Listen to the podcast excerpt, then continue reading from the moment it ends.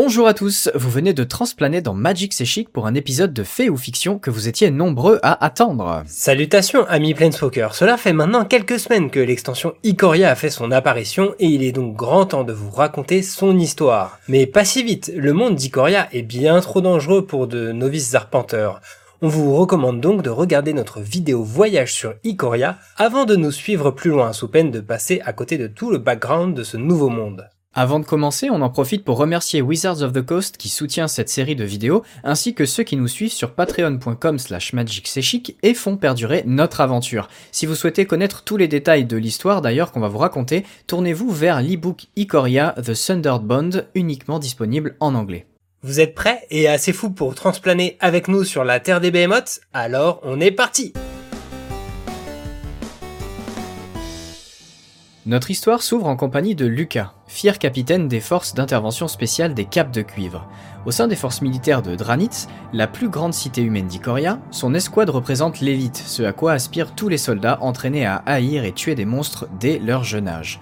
Alors que son équipe devait profiter de quelques jours de congé bien mérités, Lucas reçoit subitement une nouvelle mission, un félin ailé aurait été repéré quelques heures plus tôt dans une ferme du deuxième anneau entourant la ville, et personne ne l'aurait vu en sortir depuis. Une information aussi étrange qu'inquiétante. L'unité de Lucas se hâte sur place et se déploie autour du bâtiment de bois sans faire de bruit. Certains se cachent en embuscade, d'autres installent des pièges tandis que le sniper du groupe se positionne.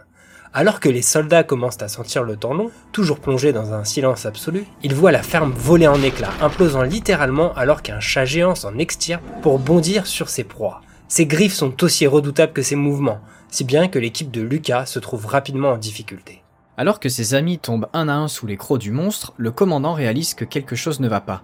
Le monstre est inhabituellement intelligent il semble avoir connaissance du moindre piège tendu sur son chemin et de toute autre tactique développée par les capes de cuivre depuis des décennies. Le temps que Lucas ordonne la fuite, son équipe est déjà morte, si ce n'est sa sergente qu'il comptait bien protéger en se sacrifiant. Mais alors qu'il se rue sur le félin épée en main en pensant une dernière fois à sa fiancée Jirina, un flash de lumière vert jaillit devant lui et il tombe inconscient. Il ne se réveille que plus tard, sur un lit de l'infirmerie de Dranis. Jirina, sa compagne et fille du grand général Kudro, est à ses côtés. Luca lui explique qu'il a étrangement pu ressentir l'espace d'un instant ce qui passait par la tête du monstre qu'il venait d'affronter. Une envie irrépressible de tuer, de détruire Dranis, poussé par une force non identifiée. Il se souvient avoir donné une impulsion par la pensée juste avant qu'il ne s'évanouisse et que le félin ne l'attaque pour qu'il s'arrête et fasse demi-tour. Encore sous le choc de telles révélations, la jeune femme se précipite dans les quartiers du général, espérant pouvoir discuter avec son père du sort de son amant. Elle réalise que Kudro a déjà pris connaissance du rapport de mission établi par la sergente sauvée par Lucas. Il a aussi eu vent d'humains formant des liens avec des monstres mettant en danger l'humanité. Il en déduit que Lucas est compromis, qu'il a été infecté par cette mystérieuse maladie et qu'il est susceptible d'être un traître désormais. La journée de Jirina est de plus en plus sombre. Persuadée que son père, obsédé par la protection de sa cité, compte se débarrasser de son fiancé, elle se précipite dans la chambre de ce dernier et lui propose un plan pour s'échapper. Le capitaine est évidemment abasourdi par le peu de foi que lui porte son futur beau-père. Au pied du mur, il accepte ce que lui propose Jirina. Tous deux sortent ainsi de l'infirmerie l'un contre l'autre, Lucas ayant attrapé les mains de Jirina et porté une dague à sa gorge pour feindre une prise d'otage et éviter que les gardes n'interviennent. Il traverse ainsi plusieurs couloirs et escaliers jusqu'à atteindre une sortie. Le capitaine frôle alors une dernière fois les mains de Jirina avant de s'enfuir vers les quartiers de la ville. Il se fait cependant repérer après quelques heures de fuite et parvient à échapper à une escouade de soldats de Dranitz grâce à l'intervention in extremis de Vivienne Reed et ses flèches magiques, faisant apparaître des bêtes fantomatiques qui détournent l'attention des gardes.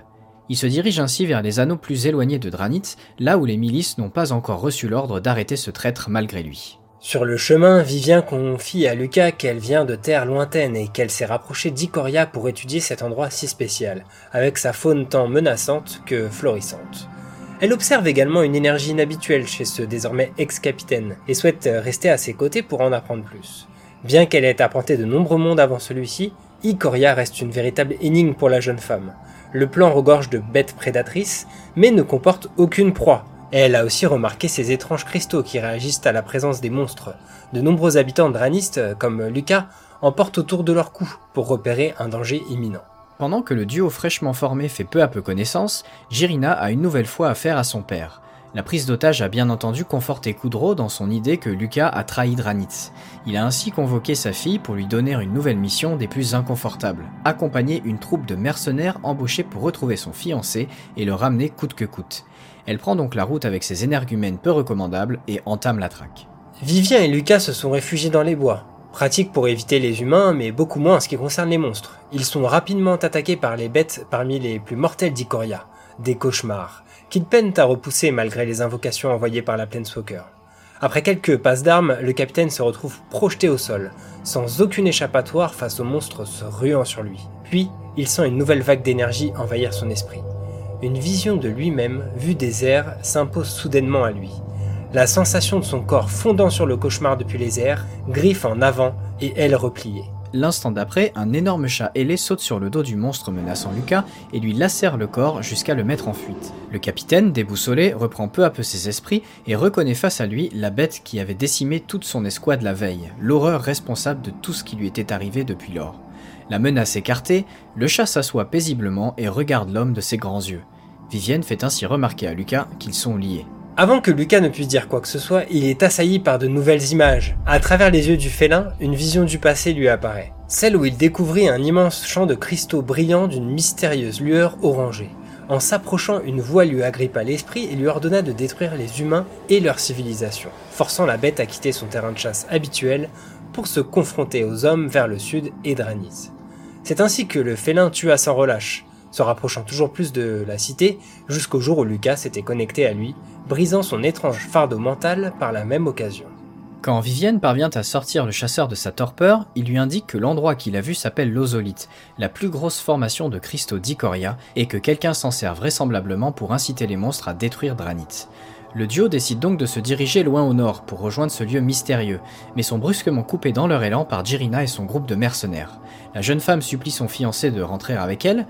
Lucas aurait d'ailleurs aimé croire que Coudreau le pardonnerait, mais avant qu'il ne puisse répondre quoi que ce soit, des boules chaînées sont projetées à ses pieds et il tombe au sol. Au grand désarroi de Jirina, le combat est déclaré. Ses mercenaires se précipitent vers le duo, mais Vivien invoque une bête fantomatique et les ralentit juste assez longtemps pour que le chat ailé agrippe l'archère et son compagnon pour fuir par les airs. Deux jours plus tard, Jirina est toujours abasourdie par la scène qui s'est déroulée sous ses yeux. Un monstre est bel et bien venu en aide à Lucas Cela veut-il dire qu'il est véritablement un traître? Impossible de répondre à ces questions pour l'instant, et le fait est qu'elle a complètement perdu sa trace. Mais les mercenaires ne sont jamais à court d'idées quand il y a de l'argent à la clé. Jirina lève les yeux et c'est un ballon dirigeable qui vient alors les récupérer pour les transporter jusqu'à Voxiel, la fameuse cité volante dont la fille du général avait tant entendu parler sans l'avoir jamais visité. Après de nombreuses heures de vol sur le dos de leur gros chat, Vivienne et Lucas constatent qu'ils perdent en altitude. Le chasseur tente de sonder l'esprit de la créature et croit déduire que celle-ci souhaite se poser pour rencontrer quelqu'un. De retour sur la terre ferme, le duo fait effectivement la rencontre de Bryn, une femme ayant elle aussi créé un lien avec le monstre qui l'accompagne. Elle a justement utilisé cette connexion pour comprendre que le félin de Lucas avait pour objectif de le conduire vers l'ozolite, et elle souhaitait s'entretenir avec lui avant cela. Bryn explique ainsi que cette formation de cristaux agit très bizarrement et qu'elle est devenue dangereuse pour les monstres, changeant brutalement leur comportement quand ils s'en approchent. Elle indique également que des cauchemars gardent désormais la zone, empêchant les aventuriers trop curieux d'approcher. Mais lorsque Lucas apprend de la bouche de cette jeune brideuse qu'il y a de plus en plus d'humains possédant ce don, il propose que tous se coordonnent pour se rendre à l'Ozolite et tenter de mettre un terme à ce mal. L'occasion parfaite pour le chasseur de prouver sa fidélité au général Coudreau. Une fois à Voxiel, Jirina et les mercenaires ont loué un vaisseau volant et son équipage pour suivre Lucas. Comment? Eh bien grâce à un outil de pistage fonctionnant à l'aide du sang du félin qu'ils avaient blessé avant qu'il ne s'échappe. Plutôt pratique. Cette nouvelle escouade arrive ainsi aux abords de l'Ozolite, alors que Lucas et les autres brideurs convoqués par Bryn sont en train de se frayer un chemin tant bien que mal à travers les cauchemars qui les assaillent. Les mercenaires interviennent depuis les airs et tentent de stopper les monstres pour attraper Lucas, avant qu'il n'atteigne le plus gros cristal de la formation, mais celui-ci s'éjecte de son félin pour rejoindre la zone dans un dernier effort. Il est alors entouré d'une intense lumière orange portée par un champ qui se fait de plus en plus fort, comme voulant percer un trou dans le crâne de Lucas. Tout à coup, une agréable voix s'adresse à lui. Le fameux manipulateur de l'ozolite se congratule du travail qu'il a réalisé jusque-là et n'est vraisemblablement pas effrayé par la tentative de Lucas de mettre un terme à ses agissements. Le mystérieux orateur demande à Lucas ce qu'il souhaite au plus profond de lui, ce qu'il est véritablement venu chercher ici, et Lucas de répondre qu'il veut rentrer chez lui, avoir la force de prendre ce qu'il veut. D'un ton satisfait, la voix lui assure qu'elle peut exaucer son souhait et lui indique également que sa fiancée est toute proche. Surpris, le chasseur demande à son interlocuteur de lui montrer. Son point de vue change tout à coup. Tout autour de lui, le combat faisait rage. Les brideurs avaient été mis à mal par l'intervention des mercenaires de Girina et les cadavres des cauchemars des monstres et des humains s'empilaient peu à peu. Alors que l'ozolite se met à pulser, les monstres aux côtés des brideurs semblent alors libérés d'un poids mental, tandis que les cauchemars se ruent subitement sur les mercenaires, les déchiquetant un à un. Les monstruosités ailées détruisent rapidement le vaisseau volant depuis lequel Girina observait encore le combat. Avant que l'aéronef n'aille s'écraser au milieu du champ de bataille, elle aperçoit l'immense félin ailé de Lucas se jeter sur elle, griffe en avant. Une fois tous les mercenaires décimés, Vivienne et les brideurs retrouvent Lucas. Ce dernier se félicite d'avoir réglé le problème de l'ozolite. Au lieu de laisser le pouvoir du cristal semer la zizanie, Lucas est désormais celui capable de le manipuler pour soumettre les monstres à sa volonté. Il partage son excitation avec les brideurs, c'est une nouvelle ère pour les hommes et pour Dranit, qui jouira dorénavant d'une armée de monstres obéissant au doigt et à l'œil, et même capable de se sacrifier sans résistance pour assouvir les désirs de Lucas. Malheureusement pour lui, les brideurs ne partagent pas sa vision des choses. Pour eux, les monstres sont leurs alliés, leurs amis, et non pas des esclaves. La tension monte alors au sein du groupe, au point que Lucas finit par tenter de prendre le contrôle des compagnons des brideurs et tenter de tuer leur maître. Vivienne, peinée de voir à quel point l'obsession de son compagnon l'a transformé, invoque un élan fantomatique qui se rue sur l'homme pour permettre aux autres de s'échapper. Les heures passent et Girina reprend conscience. En ouvrant les yeux, elle réalise avec effroi qu'elle est à plusieurs dizaines de mètres d'altitude, sur le dos du félin ailé qui lui avait sauté dessus pour la sauver. Force de constater que le monstre ne lui veut aucun mal, et il la ramène ainsi jusqu'à la ville de Dranis. La fille du général parvient, avec de grands gestes et des cris, à faire comprendre aux gardes postés sur les tours de guet des différents anneaux de ne pas faire de mal à la créature. La jeune femme parvient ainsi à regagner ses appartements, faire son rapport de mission désastreuse à son père et se reposer pour la nuit. Mais son réveil est brutal. Au petit matin, elle est convoquée sur la place principale de Dranit. Elle y découvre une scène qui lui glace le sang. Le général Coudreau, qui l'attendait de pied ferme, lui tente une épée et lui présente le chat ailé, maintenant enchaîné aux yeux de tous les citoyens qui se sont rassemblés pour l'événement. En lisant le regard de sa fille, le général se penche vers elle et lui explique que de trop nombreuses rumeurs courent désormais sur Dranit. D'abord Lucas qui trahit la ville, puis maintenant sa propre fille qui se balade à dos de monstre. Il lui demande ainsi de décapiter le monstre qu'il a pourtant sauvé afin de prouver sa fidélité à la ville. Mais Girina ne peut s'y résoudre et Coudreau la renvoie alors dans ses quartiers, empoignant lui-même l'épée et abattant sèchement le monstre avec elle. Elle passe les jours suivants dans son lit, brisée par la froide obstination de son père, perdue quant au rôle de Lucas dans tout cela. Un matin, son père débarque dans sa chambre et lui apprend que des monstres se dirigent vers Dranis. Beaucoup plus de behemoths que ce qui n'avait jamais été observé dans l'histoire de la ville. Il pense que Lucas en est le responsable et compte aller l'affronter avant qu'il n'arrive aux abords de la cité. Il oblige sa fille à venir avec lui et lui donne une dague qui lui servira à tuer son fiancé dès qu'elle en aura la possibilité. Les armées de Dranis se lancent ainsi dans un voyage de plusieurs jours vers l'extérieur de la ville, afin de réduire les pertes civiles au maximum si un combat éclatait. Une nuit, alors que le camp des soldats du général est plongé dans le sommeil, Vivienne et Brine parviennent à s'immiscer discrètement dans la tente de Girina. Elles apprennent ainsi à la jeune femme que son fiancé est devenu fou et lui demandent d'utiliser son influence sur Dranitz pour négocier avec le général et faire en sorte que Lucas puisse rentrer chez lui sans avoir à raser la ville. Mais Girina leur fait comprendre qu'il est trop tard. Elle n'est désormais qu'une prisonnière aux yeux de son père qui ne veut absolument pas entendre parler de monstres. Brine et Vivienne ne s'attendaient pas à ce retournement de situation et sont alors contraintes de prendre la fuite avant que les gardes ne les repèrent. Le lendemain, le général Kudro réveille sa fille brusquement. Lucas a demandé un pourparler. Le vieux militaire compte bien sur cette occasion pour que Girina puisse surprendre le traître et lui trancher la gorge le moment venu. Quelques heures plus tard, les Coudreaux font face à un Lucas méconnaissable. Il avait perdu du poids, portait toujours son uniforme désormais déchiré de toutes parts et arborait une lueur étrange dans son regard. Des centaines de soldats avaient sorti leurs armes, et des balistes étaient dissimulés aux environs, prêts à faire face aux monstres. Mais Lucas, lui, était seul. Le général ne manque pas de traiter l'ex-capitaine de traître, et ce dernier de répondre que Kudro ne lui a pas laissé le choix, sachant pertinemment qu'il aurait fini exécuté s'il n'avait pas pris la fuite. Il répète au vieil homme qu'il veut soumettre les monstres au service de Dranis. Mais Kudro n'en a que faire. Il ne lui fait pas confiance. Si les monstres protégeront les humains de l'extérieur, qui protégera les humains des monstres? Voyant la tension monter, Jirina prend Lucas à part et tente de le raisonner. Peut-être reste-t-il une chance pour que Kudro tire un trait sur ces événements si Lucas renvoie les monstres maintenant. Mais le chasseur ne se fait pas d'illusions face à ce vieillard trop soucieux de l'image qu'il renverrait à son peuple en pardonnant Lucas. Alors, les yeux de l'ex-capitaine s'illuminent d'une flamme orange et le sol se met à trembler. Quelques secondes plus tard, d'immenses créatures émergent du sol et dévastent une première partie de l'armée, renversant au passage toutes les balistes qui pouvaient encore menacer les autres monstres. Lucas profite ainsi de la stupeur du général pour le poignarder mortellement sous les yeux de sa fille. Girina est médusée. Alors que Lucas se réjouit de la mort de Kudro en expliquant à sa fiancée qu'ils vont enfin pouvoir rentrer à Dranis et prendre le contrôle de la ville, elle attrape sa dague et la porte à la gorge de son amant. Celui-ci esquive de justesse l'attaque et la lame entaille sa joue. Girina saisit le moment de flottement qui s'ensuit pour fuir en se jetant dans la rivière derrière elle, tandis que Lucas lui hurle dessus. Girina disparaît sous ses yeux. Furieux, il décide néanmoins de reprendre son avancée sur Dranis, plus que jamais déterminé à s'emparer de la ville de force. Girina lutte contre la noyade dans les courants tumultueux de la rivière jusqu'à enfin parvenir à s'en extirper.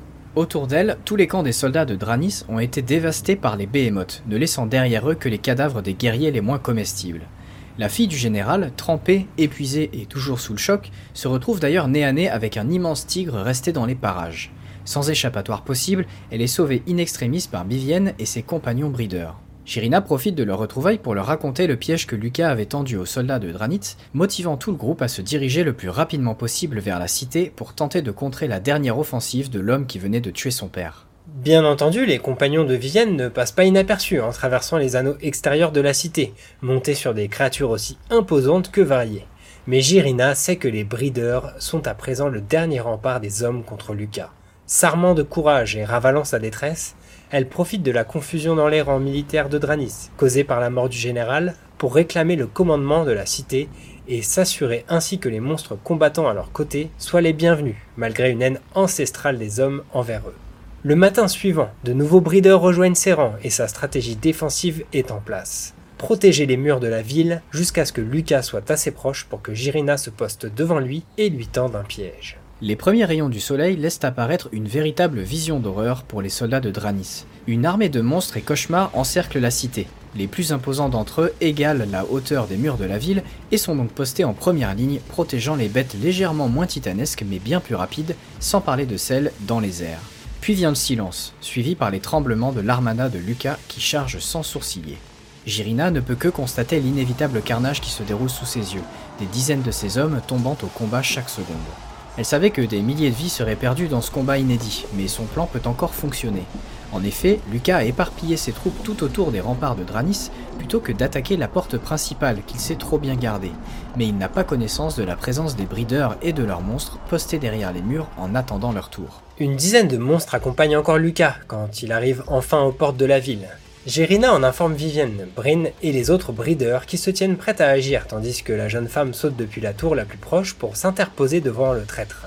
Celui-ci s'arrête un instant. Croyant que celle qu'il aime s'était noyée dans la rivière la veille, il se ressaisit en confirmant à Girina son intention de prendre la ville de force pour la libérer de tous les hommes bornés qui la dirigent. Alors qu'il s'approche de la nouvelle générale pour mettre fin à ses jours, celle-ci lance l'alerte que ses compagnons attendaient. Un immense craquement se fait ensuite entendre. L'instant d'après, tous les brideurs jaillissent de la porte principale désormais ouverte et se ruent sur Lucas. Les monstres de ce dernier le défendent avec ferveur, mais le reste de son armée est trop éloigné pour agir à temps. Il est encerclé, cherche une solution, puis décide d'aller puiser plus que jamais dans la magie de l'ozolite et tenter de soumettre les monstres des brideurs à sa volonté. Tandis que l'énorme cristal, pourtant si loin de la bataille, se met à hurler, la voix qui s'était adressée à Lucas quelques jours plus tôt se manifeste de nouveau, lui indiquant que le pouvoir duquel le chasseur s'abreuve devient peu à peu incontrôlable. Mais Lucas n'en a que faire. Bien décidé à s'extirper de cette situation, il appelle toujours plus la magie de l'ozolite, si bien que celui-ci finit par exploser. Un anneau de lumière orange se forme soudainement autour de la roche et explose à travers les reliefs d'Ikoria. Lucas et les monstres alentours se mettent à hurler de douleur, comme si leur corps était en feu. Croyant mourir, il pense une dernière fois à Girina, à son unique volonté de pouvoir rentrer chez lui.